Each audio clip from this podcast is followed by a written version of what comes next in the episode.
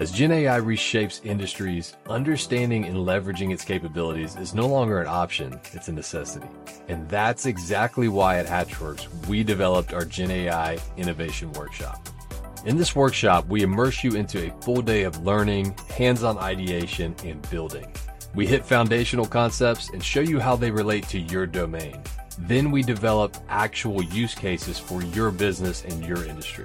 And we even build a custom GPT based on the use cases we define.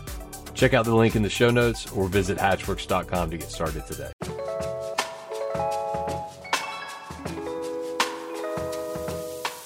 Welcome to Built Right, a podcast by HatchWorks where we help you learn to build the right digital product the right way. In each episode, we'll deconstruct the layers of successful product development, break down popular trends, and offer real advice to help make sure your product is built right. We may not have all the answers, but we've built a lot of digital products across a lot of industries, and we've seen a thing or two. Let's get into it.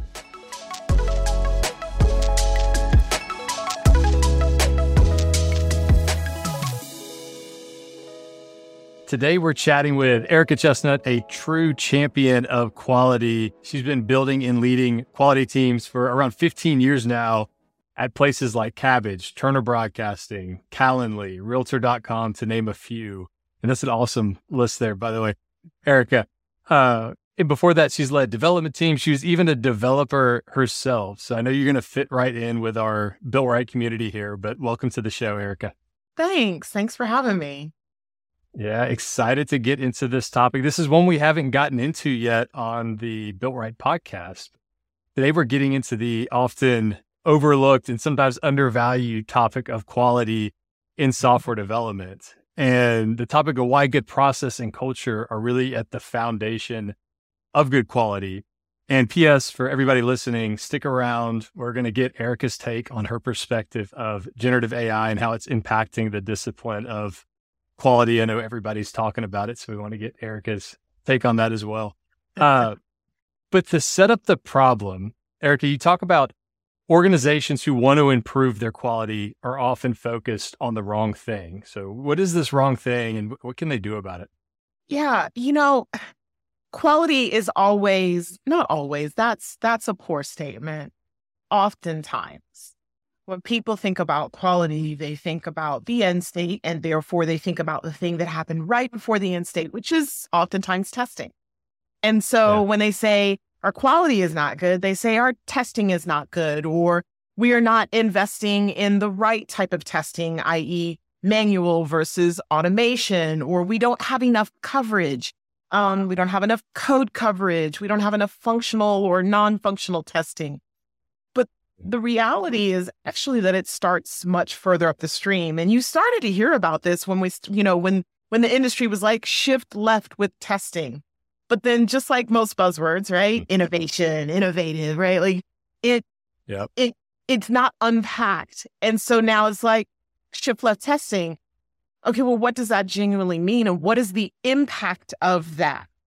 Right. So and real quick, shift left testing, that's kind of meaning moving quality further up the value stream mm-hmm. towards more of the beginning of the process. Is that right? For just for listeners? Yes. Yes but it's not moving quality up. It's moving mm-hmm. the well, I mean, it is moving quality up, but it's it's really about moving the validation, the checks, the the awareness, yeah. right? What is impacting our product quality?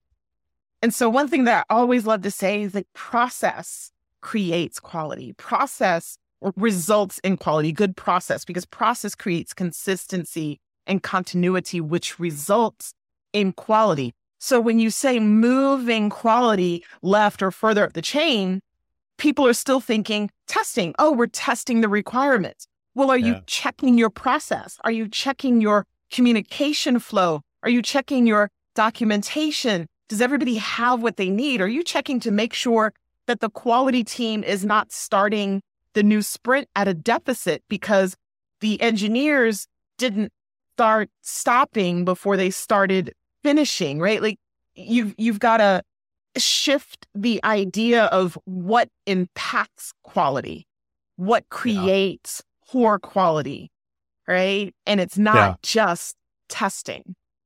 Yeah, and you make a good point because quality is at the end for all intents and purposes. That's kind of the last thing. Let's check everything, make sure it's good to go. And a lot of times they can be the scapegoat when something goes wrong or doesn't get right. delivered. And I love how you hit on this concept of process. But to clarify, like a lot of people think like process, they think like tools, but it's not about the tools. Like tools are kind of often, you know, over, you know, it put on a, a, pedestal in terms of, oh, they'll fix everything, but it's not, it's not about yeah. the tools. It's the underlying pieces in, in the process. And I love how you talk about the culture element that comes into play as well. Yeah. There's definitely tools and, and it's testing that's at the end. It's, it's mm. the testing. It's quality is the entire thing. So actually, I, I have to retract my statement. It's not that it's not about moving quality. It is, it, it's quality doesn't need to be moved. Quality is yeah. everywhere, right? Yeah. Opportunities to lead with quality are everywhere. So it's not about moving it left or right or up or down. It's it's about acknowledging that there are opportunities to improve quality in everything. Is it improve quality in our process? Is it improve quality in the tools that we use and how we leverage them? Are they the right tools? Are they answering the right question? Are they implemented in a way that it's cohesive, then not cohesive, that it integrates into our system in a meaningful and impactful way? All of that is quality. All of that produces quality at the end state. And they all come together. Like they're, it's not just testing. It all comes together to produce quality. Yeah. So to make this more real, I am curious because you've you've been in a lot of interesting companies from small to large, and you know you do some like side consulting stuff uh, in the past, but what examples do you see? Like, what are those common pitfalls that companies have, whether it be process related or just in quality in general? Is there anything that's like, I see this every time, or this is like a big yeah. thing that typically happens a lot? You know, one thing that I see that's always, it's a, it's, I think a, a pain point for, not a pain point.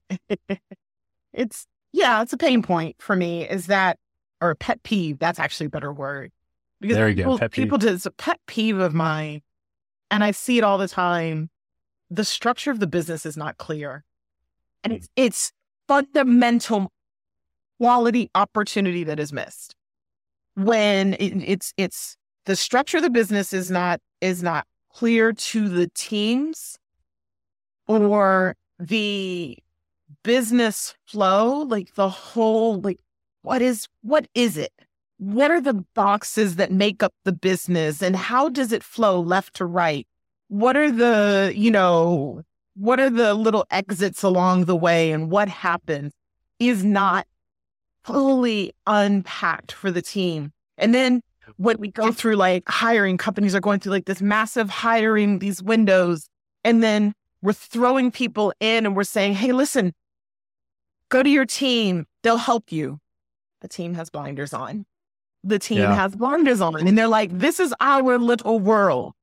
But we're yeah. not providing this big, big, big picture view for for people to understand at the top level. Like this is our this is our business, this is our structure, this is how we talk about ourselves internally. And this is very clearly how it moves down into the organization um, from a structure and from a, a business business flow, like the actual product. And so I I find that that's those are those are missed opportunities oftentimes, and they don't recognize leadership doesn't recognize that that it's impacting quality. You know, I'll go into teams and I'm I'm talking to teams and they're like, I don't know about this. I don't know how this integrates with this other system. I don't know. I had I had one one manager say, my area, my enterprise area doesn't integrate with this other area, these other, like this main area of our product. Mm-hmm. It does. it did. Yeah. And they didn't yeah. know it. Right. So, like, we put on these blinders and you're like, hey, I've got my area and I'm good. It's like, but are you thinking about how your area integrates with these other areas and what the impact is? And do you understand? And are you mindful yeah. of that?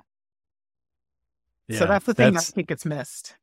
That's interesting, especially I guess when you get into larger scaled organizations. But it gets back to like, you know, we talk about a lot about at HatchWorks connecting to the outcome and understanding the outcome and knowing that at all layers of the organization, it's so important because you have to understand, you know, what is the business outcome trying to be achieved. But I love your your point around the uh, connection between multiple teams, right? And having yeah. that uh, having that quality uh, understanding between the different organizations. Let's hit on this topic. So, quality and innovation. You know, in my mind, I feel like they can sometimes be at odds. Quality is very much mm-hmm. like you know process driven, like you know rigid's not the right term, but you do want like foundational process and how things are structured. And then on in the innovation side, a lot of times, whether it's like business model innovation or, you know, anything like that, you're thinking of breaking process and norms. How do these mm-hmm. two play together and how do you create balance between quality and innovation? Those two concepts. Yeah. Most companies struggle with that as well. The, the that that balance of uh quality to innovation because obviously the business is running after innovation. That's the, they want to stay ahead in the market. They want to be first yeah. to make that next big change. They want to be the unicorn in the space. To do that, sometimes you're running fast and you are focused on like, what's the new whiz bang feature that you have, you know, but that can be, that can be a struggle. It can, it can, it, it can be at the expense of quality. And if we're not looking at it, if we don't pay attention, we're like, listen, just just innovate, get these get these new products out, get this out. And you might have the teams, you might have the quality team saying there's a problem with our quality. There's a like there's a problem with our architecture and we're building these new features on top of it. And so these new features are nice and shiny, but we're putting them on top of something that doesn't smell so great. And eventually yeah. the new shiny thing will wilt and it will also smell right? Because yeah. we're not we're, we're not considering that we never fixed the actual problem. We never cleaned up the smelly stuff, right? Yeah. Um, and that's part of quality, but it's not just bugs. It's what might create delivery problems, what might create inefficiencies, what what doesn't allow us to roll back quickly if we have problems. How long does a problem linger out there? How many open issues do we have? Just even just meeting acceptance criteria, the turn of how frequently, you know, how long it takes to get something delivered. And then we're making, we're taking shortcuts because the requirements weren't 100% clear. And so we had to go talk to product a lot. And then we went back and forth and we made changes. And then all of a sudden, something that we developed two weeks ago that was actually pretty well baked has now been hacked at the very end and we're released yeah. out there. And then there's an edge case that we didn't know about, but it's like extreme edge case, right? So it's that innovation. Like when you when you think, are we innovating too quickly over quality? What is the impact of quality? Um, impact of our innovation on quality? Did we release these new features that we, you know, this new functionality, there's new innovation, and do we see a high level of of defects? Do, do did our defect density increase? Did our CSAT scores go down because our customers are like, ew, this is broken. You told me about this new hotness and now I'm coming here and it's just broken. Like, well, that sucks. I don't want to use your product anymore. I don't want to tell somebody else about your product. Right. We have to balance that. But it's oftentimes yeah, it's, it's, a struggle. It's almost like quality in a lot of ways is the enabler for innovation. If you don't have that foundation set, it makes innovation that much more difficult, right? To actually do that. And I, I love the I got a visual in my head. I have a, you know, a one year old baby. So when you mentioned the didn't smell so great, that's that's yeah. bringing up some bad memories from last night. Uh, but, uh, things were thrown away. I don't want to get into it. Uh, but the you you hit on some other things though, like uh, you know, in our business, and we've done kind of a foundational shift as of late, really focusing on what are our leading indicators versus our lagging indicators? Like, what are some good leading indicators in quality? And you mentioned, I think, like some time to resolution and things like that. What are you looking at, whether you know lagging or leading, that are indicative of either you know things are going good, or maybe I need to like hone in in a certain area? Yeah, um, that like that defect density, right? What's what is what does our release health look like? And do we oh, see like a lot of releases that are going out and we're seeing our health dip? Are we seeing a lot of releases returned, a lot of rollbacks, reverts, incidents? what's our mean time between failures in production?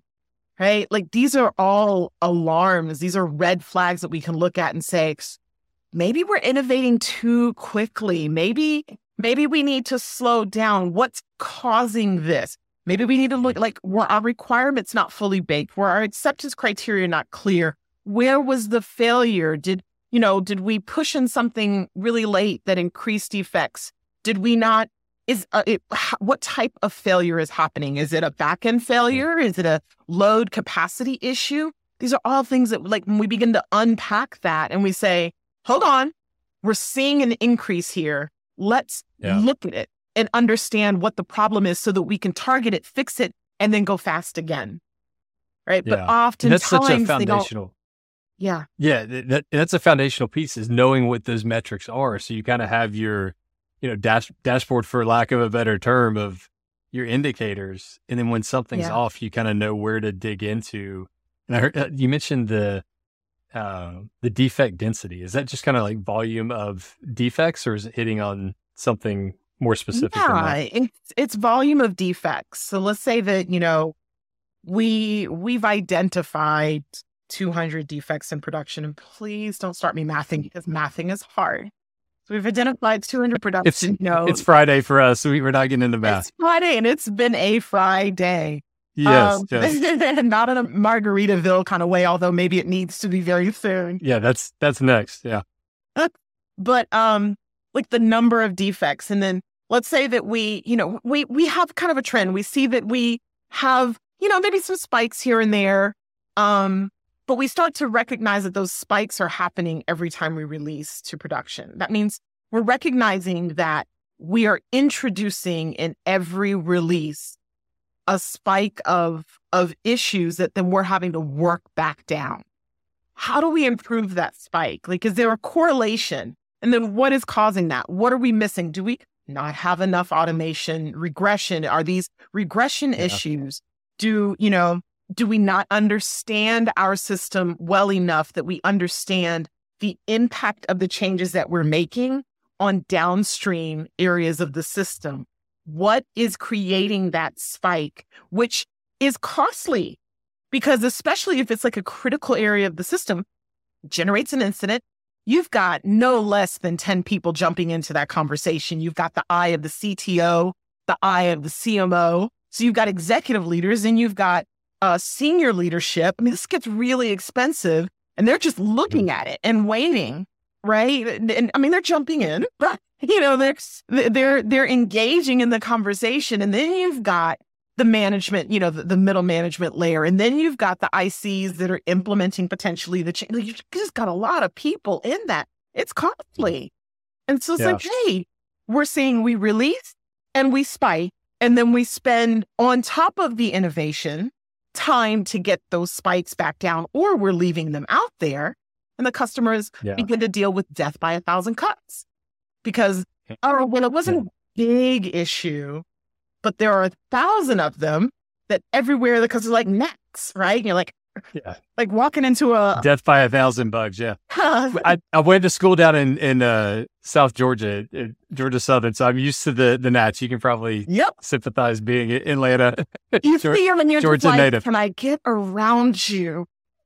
Yes. Yes.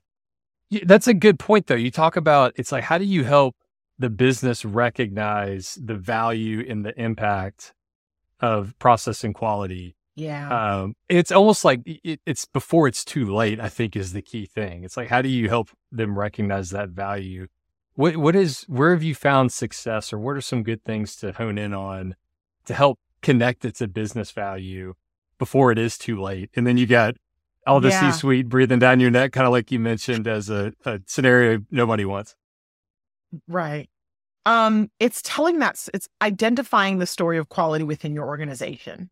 So hearing from, I love to like when I come into an organization, I really want to hear. I, I host what I call my what the bug meetings, and I'm meeting with oh, different like people, and I'm asking them some some similar questions depending on where they are, kind of level wise. Some are a little bit, you know, more detailed questions. Some are more strategic, um, but it, they're still kind of in the same vein And then I'm looking for those those categories. I'm looking for the sentiment in the conversation. I'm looking for the themes to surface to help understand where are the problems. Because the, the, the thing about telling a story is you want it to be compelling. You want it to be interesting. We've all picked up a book before and gotten, you know, maybe a chapter or two in or watched a new series and got into like the second second half halfway mm. through the second episode and was like, this just isn't my jam. Right? The yeah. story of quality is no different. You have to tell a compelling story. You have to explain it in a way that attaches and connects to the business heart, to what the what leadership is interested in, to the value of the business, which is the customer, which is our revenue. Right? You've got to connect it into that conversation, and that takes time. That that that that requires a lot of like moving parts and pieces. But when you when you understand the sentiments, when you get that feedback, you're at least able to say, "Ooh, you're you're worried about availability," or "Ooh, you're worried about you know SEO tracking," or you know, um, you want to understand our customer sentiment. Okay, well, how can I get that and surface that information? How can I make that visible through the lens of quality and say, "Hey, listen, we're tracking this." And we, we want to hold the teams accountable to it and start to drive that conversation. So you're taking the heart of what the business is interested in and you're moving it through the lens of quality and pushing it back to the teams to say, this is something that we need to look at. How are you improve? How are you helping to improve this? You're, you're like a quality marketer. You, you, and I promise that's one of the reasons you've been so successful in your career is being able to connect that story. That's so cool. I love that. It is not um, an easy thing to do, right? I'll no, tell you. No, but it's, it's, interesting. It's not. It's interesting. Yeah. But people don't always the thing, you know, the thing, the interesting thing though is the frustrating thing is yes. that it's not a, like explaining that. I have to go through that. I can't like it's not common, it's not a common expectation. And so yeah. I'm like wandering around sometimes saying, what data do you have? What like what is the data? And people are like, but why? Like getting this data is hard. And I was like, I know. And I don't really have a why for you yet. I'm actually just trying to see what you're tracking. What do you think quality is? And what do you measure? Because now I want to pull it together into a single cohesive conversation and be like, now when we look at look at this across the board, hey, we have a problem right here. Should we focus in on that? Yeah, that's how you connect the dots, right? And one thing you mentioned earlier, you talk about acceptance criteria. And I'm curious mm-hmm. your perspective on this. Uh, when should quality members on the team, whether it's a QA engineer or, you know, whatever role it may be, when th- should they be engaged in understanding the user stories, requirements, or whatever it may be? At the very beginning with everybody else. Here's the thing. Yeah. With quality, quality team members have the benefit of constantly exercising the entire system. If yeah. somebody knows the ins and outs of your house and you have a problem yeah. or you want to make an addition to your house, wouldn't you call them first? Yeah, exactly. Somebody who's constantly, you know, I'm thinking we just had a problem with our AC and we called somebody to this the it was the same guy that came out and fixed the AC problem we had last time. I'm not going to talk about the shadiness that that feels like, but he, he clearly said he was like, yeah, he's talking to my husband and he's saying, because I wasn't out there, but he was talking to my husband and he was like, yeah, this is what we talked about last time. Here's this, that, and so forth and so on. Like he knew the problem, yeah. which made getting to the resolution or understanding that, like, just that knowledge push in made it so much quicker to get to the resolution and therefore cost us less money because he's out here less time, right? Yep. That's QA. QA is constantly exercising your system from the customer perspective, is which is who we care about. Yeah. QA is it, connected to the heart of the customer inside yeah. the business. It's the health of it, right? And I want everybody to like pause for a second just so you don't miss this point. If you're a Scrum Master product person or whatever it is, bring your QA folks into these ceremonies early on, because to your point, they they can save you a lot of times. They're going to be thinking about something from a different angle that you may yeah. not thinking about. One, and they're going to be given additional context when they actually are doing the testing, which is going to make their job a lot easier. So anybody that's not doing that, br- bring your QA friends into those conversations yeah. earlier on.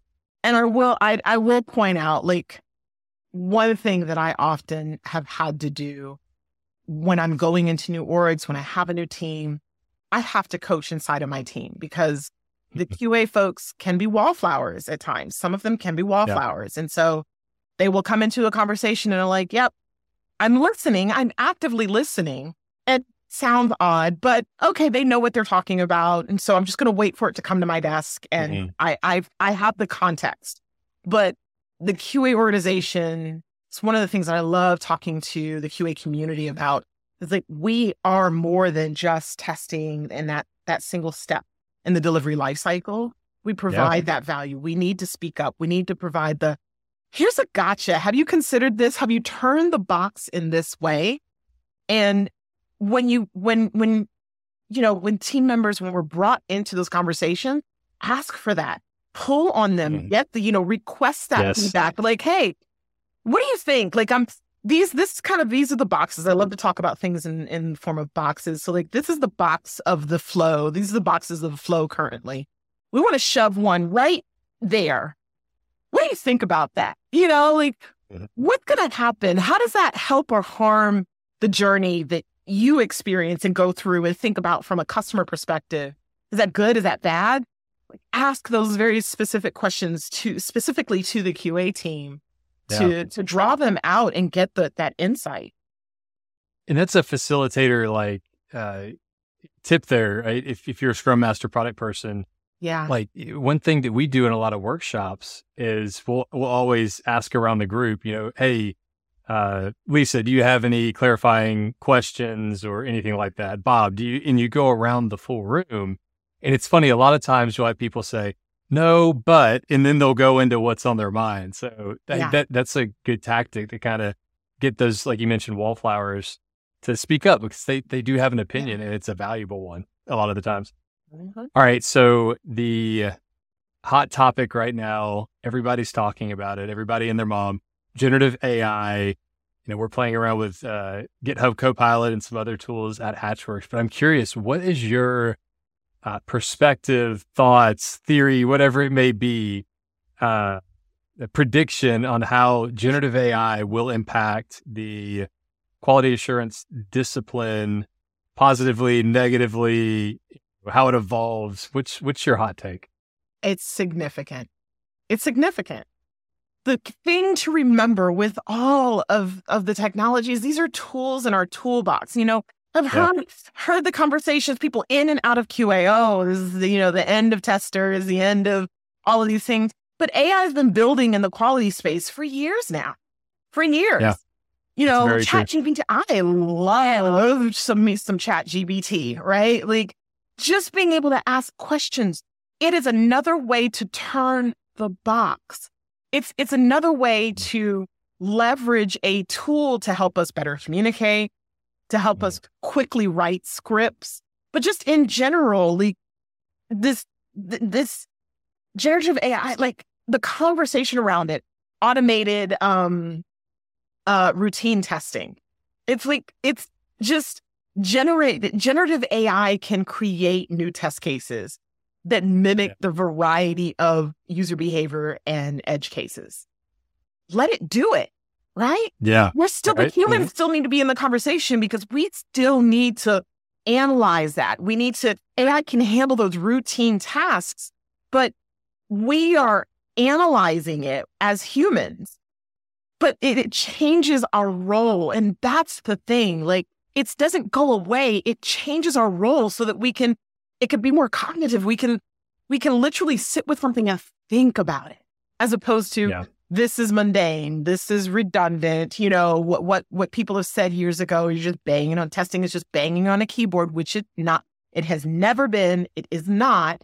Yeah. But it gets us even further away from that idea because now we're like, let the machine take the inputs and generate something and then let us tweak it to be more informed, more intuitive, more human. Let it let let us use the machine to do predictive analysis analyzing historical data to predict potential problem areas. Let it um, enhance performance testing or increasing QA accuracy, unbiased testing. This is a big one. So go go further into that. So the story, right when when the Apple Watch came out, eventually became one of the stories was like women are the biggest users of it. I don't have data points. It's been so many years. Um, women are the biggest users of this, but it does not have uh, it does not have period monitoring on it. Mm. But yet women are the biggest users. It was a miss, right? Because yeah. women were not included in that product team. They were not included in the usability testing. They, like that, that this was a miss, a big miss. And when it was added, like from, women were like, you know, hallelujah, saying, yeah, right. But we have these bias, you know, especially it's like you talk about like people, you know, in the D D and I space, and when you think about accessibility, I've had bias.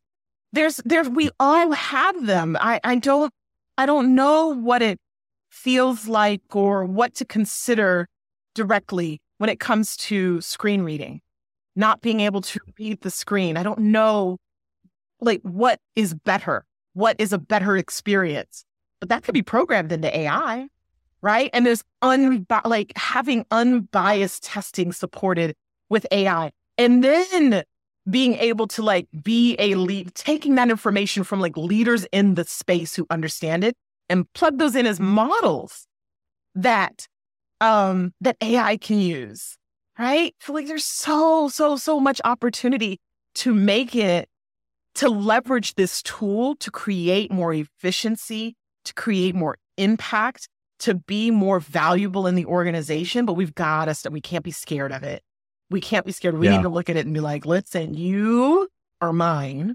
And I am going to like, I know that you're a hammer and there is a nail. I am not going to use yeah. you, you know, to do these other things, but I'm going to use you, nail everything in because I know how you work. Yeah, no, this is great. I love this. You kind of have the eternal optimist uh, mindset versus the pessimistic. You know, it's going to take everybody's job, and I love that because it's it's an enablement view of it gets me out of like the mundane like stuff I don't want to be doing, and it up levels yeah. us as humans. It's that and that's why I love how it's positioned as, you know, we people talk about it as a co-pilot. You know, we're still in charge, yeah. um, but it, it but it's helping enhance what we're doing. So yeah, really exciting stuff. You know, I I, I love where this is um, going. And I love that you're testing it and playing around with the tool versus like waiting because I think that's where so many people miss is once right. it becomes mainstream, then it's like too too late, and you're like trying to play catch up mode, right? Yeah, I mean, transparently, listen, I, when it first came out, um, I was playing around with it and I was like, okay, here's a requirement, write a test case, um, or tell me, tell me what the acceptance criteria for this requirement mm-hmm. is. And it two seconds rattled some stuff off and I was like, those are decent. Yeah. All right, tell me yeah. what the test now now use it to tell me what the test cases are for this. And it two seconds later rattled off some pretty decent test cases you know, and, and, and I say that decent test cases with it not being informed, especially before it was act- had access to the internet, but it really not being informed and just going off of like, well, if we're talking about this thing, right? If, if you've told me this is the requirement and giving it enough information to be informed enough so it doesn't just say, well, you're going to have to log into the system. So do that, right? Yeah. But instead, like, well, if you're, you know, if, if you're doing this functionality, here are some things that you want to to connect. And then really deep diving in and saying, well, what are some non-functional versus functional? Like what is security? Um, what type of performance testing? How would I test these APIs? What type of data should I use? Uh, where should I what are some considerations? And just continuing the conversation. That was fun, yeah. but it was scary at first because I was like, oh yeah. Snapples. Like yeah, it's it's it, it, like you said, it's it's like wow, this is this is decent. But uh, connecting back to a point you made earlier, where you had the example of somebody kind of being uh, blinders on, focused into yeah. just their organization. They didn't think about how they were impacting others. Like this, this could be a use case right here where generative AI and the tools we're using do have that purview across the entire organization to kind of say, hey, are you considering this? Yeah. You know, that may be outside of your your discipline. So like that's an interesting kind of use case for this as it starts to evolve. I, think it's Yeah. really exciting Like, where I, where it may I want go. us to get into the point where we're able to feed it, you know, privately feed it information and say, okay, now that you understand this ecosystem, now that you understand our structure, our business flow, our business model, right? Now that you understand that, what should we innovate on? Yeah. What are the concerns with our product? Like uh, now you've analyzed our tests and how our tests are performing. Should we innovate or should we fix tech debt? And what's the impact? What's the financial impact? Like AI can start to answer all of those questions just at a yeah. just as a few keystrokes. Like that is Mhm. so so exciting. Um, being able to like unpack, and I'm not saying like the, to get to that point is significant. I get that, right? Like, what is Yeah. the data that we feed it? How do we feed it that data? How do we protect privacy and the security and all of that stuff? I get that.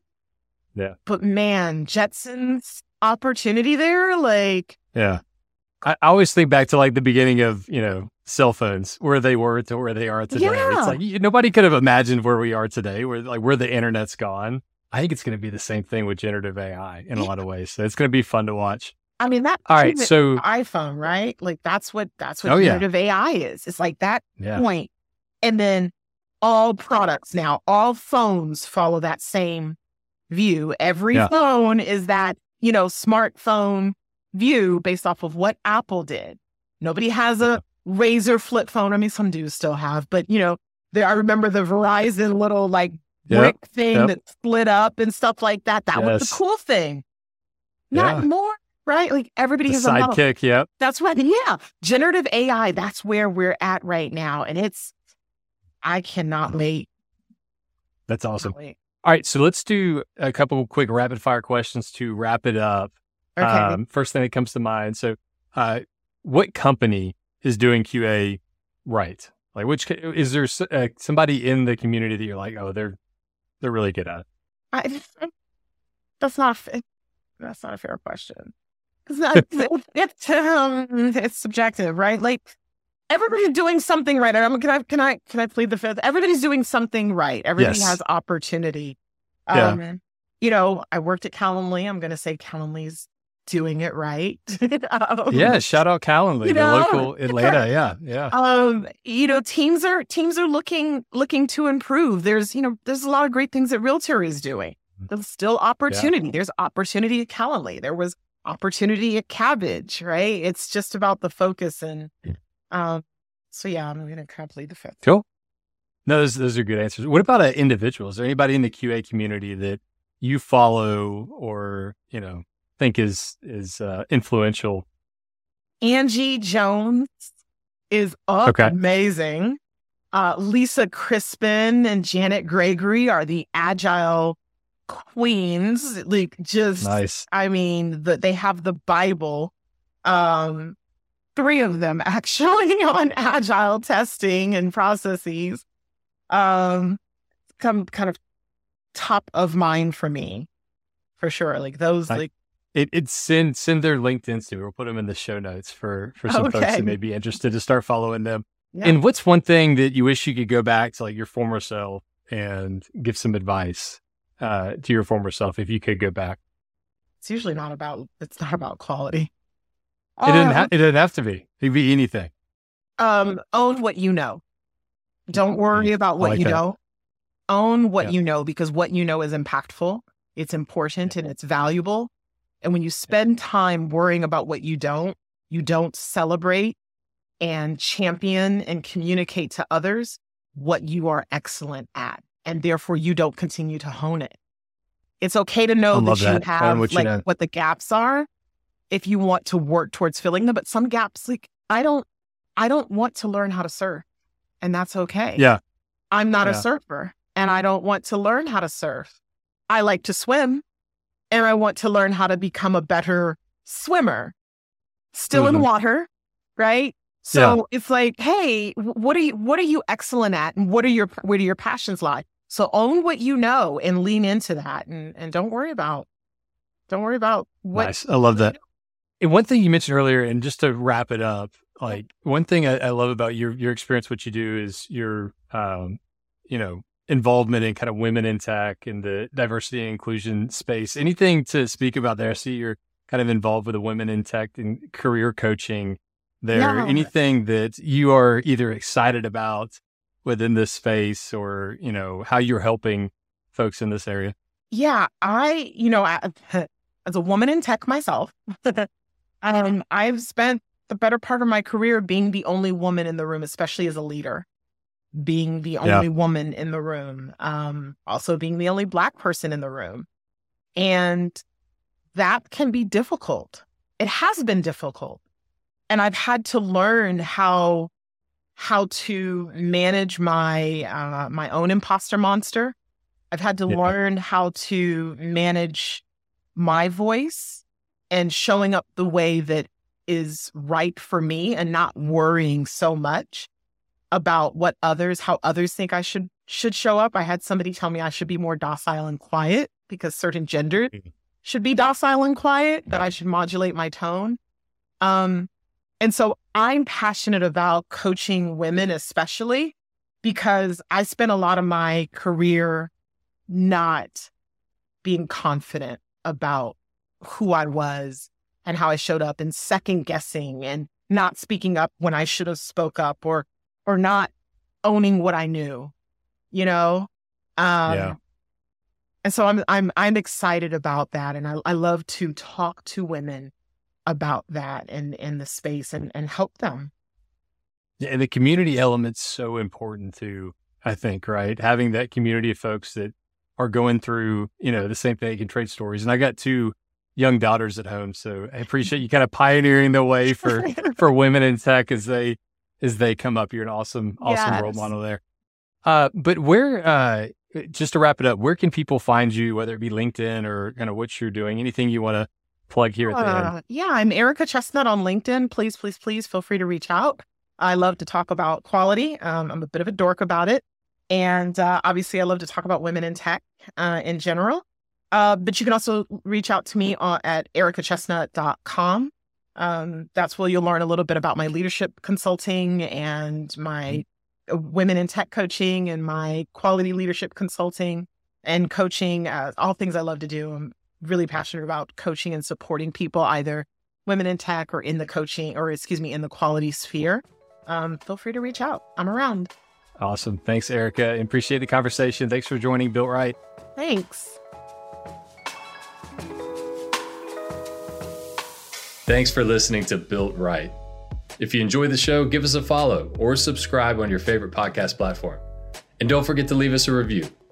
For more info on Built Right, visit us at hatchworksbuiltright.com.